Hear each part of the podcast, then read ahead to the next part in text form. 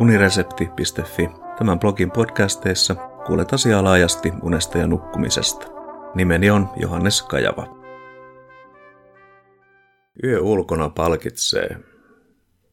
Ulkona nukkuminen ei ole vain kesäajan ilo ja harrastus, vaan oikeilla välineillä ympäri vuotinen. Kun yhtälön lisää retkeilyn, kokemus luonnosta voi muodostua kokonaisvaltaiseksi.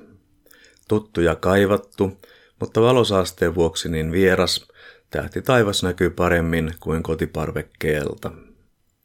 Liisa Louhelan Sata yötä ulkona on reportaasi ja matkakertomus sadan yön ajalta, jotka hän vietti ulkona nukkuen.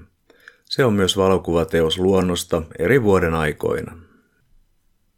Pariskunnan, jolla on pieni lapsi, toinen osapuoli kannustaa luonnossa liikkumisesta pitävää puolisoaan viettämään sata yötä ulkona vuoden aikana.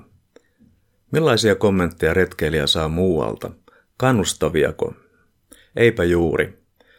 Osa pelottelee metsän pedoilla, osa taas puukottajilla.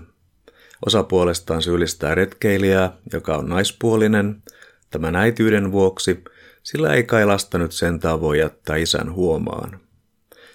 Samanaikaisesti perheessä kaikki ovat tyytyväisiä mahdollisuuksiin, jotka suunnitelman myötä avautuvat. Tämä on lähtötilanne Liisa Louhelan vuoden mittaisessa projektissa. Louhela on toimittaja ja valokuvaaja, ja sanoisinpa, että myös vähän seikkailija. Aina Louhela ei jättänyt lasta isän hoiviin, vaan kaikki lähtivät yhdessä liikkeelle. Kirjassa on kaksi lukua ohjeita, miten patikointi ja ulkona nukkuminen kannattaa pienen lapsen kanssa järjestää. Matkatessa taukoja on hyvä pitää usein ja eväspuolen olla kunnossa. Kulkukantamusten kanssa kuluttaa sitä paitsi runsaasti energiaa, joten yleensyömisestä ei tarvitse olla huolissaan. Juomavesi lisää kantamuksen painoa, joten määrää on pohdittava etukäteen. Luonnonvettä on saatavilla ympäri vuoden, mutta se on syytä keittää. Muissa luvuissa käsitellään muun muassa retkikohteen valintaa ja retkeilyn eri tapoja, luonnossa selviytymistä, matkalla tarvittavaa henkistä työkalupakkia ja luontokuvausta. Toiston merkityksestä Louhela on huomannut, että vaikeinta on lähteminen, mutta epämukavan vaiheen ohittamista auttaa aiempi palkitseva kokemus tulevasta matkasta.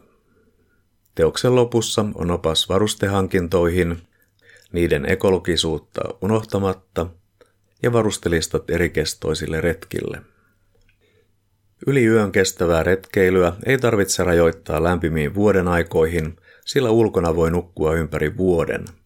Kuitenkin ilman oikeita varusteita, ulkona nukkumisesta ja retkeilystä voi tulla epämiellyttävä kokemus.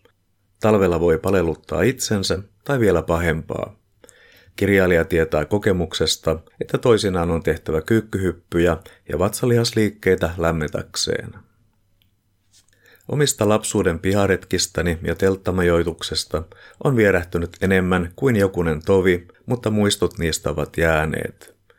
Nyt aikuisena nukkuminen kevät talvella kylmässä mökissä, pipoon, kaulahuivin ja nahkakintaiden sekä lämpöpuvun ja makupussin ympäröimänä ovat samaten mieleenpainuvia kokemuksia. Teos Sata yötä ulkona saa jopa tämän mukavuuden haluisen ja jäykkäselkäisen miehen pohtimaan yön viettämistä teltassa, mitä voi pitää huomattavana merkkinä kirjan tenhosta. Ajankohta onkin otollinen, sillä Suomella tuhastaa lauantaina 8. syyskuuta suomalaiset nukkumaan yönsä ulkona. Se voi tapahtua retkeilyalueella tai kansallispuistossa, tai jos ei halua poistua pihapiiristään, takapihalla tai vaikka parvekkeella. Louhelan teoksessa on runsaasti upeita luontokuvia sadan reissupäivän ja yön ajalta, ja hänen verkkosivullaan on niitä lisää. Verkkosivun osoite on satayötä.com ilman ääkkösiä. Teoksen lisäksi suosittelen vierailemaan sivustolla. Sata yötä ulkona on alaotsikkonsa mukaisesti enemmän opas ulkona yöpyjille kuin kirja unesta.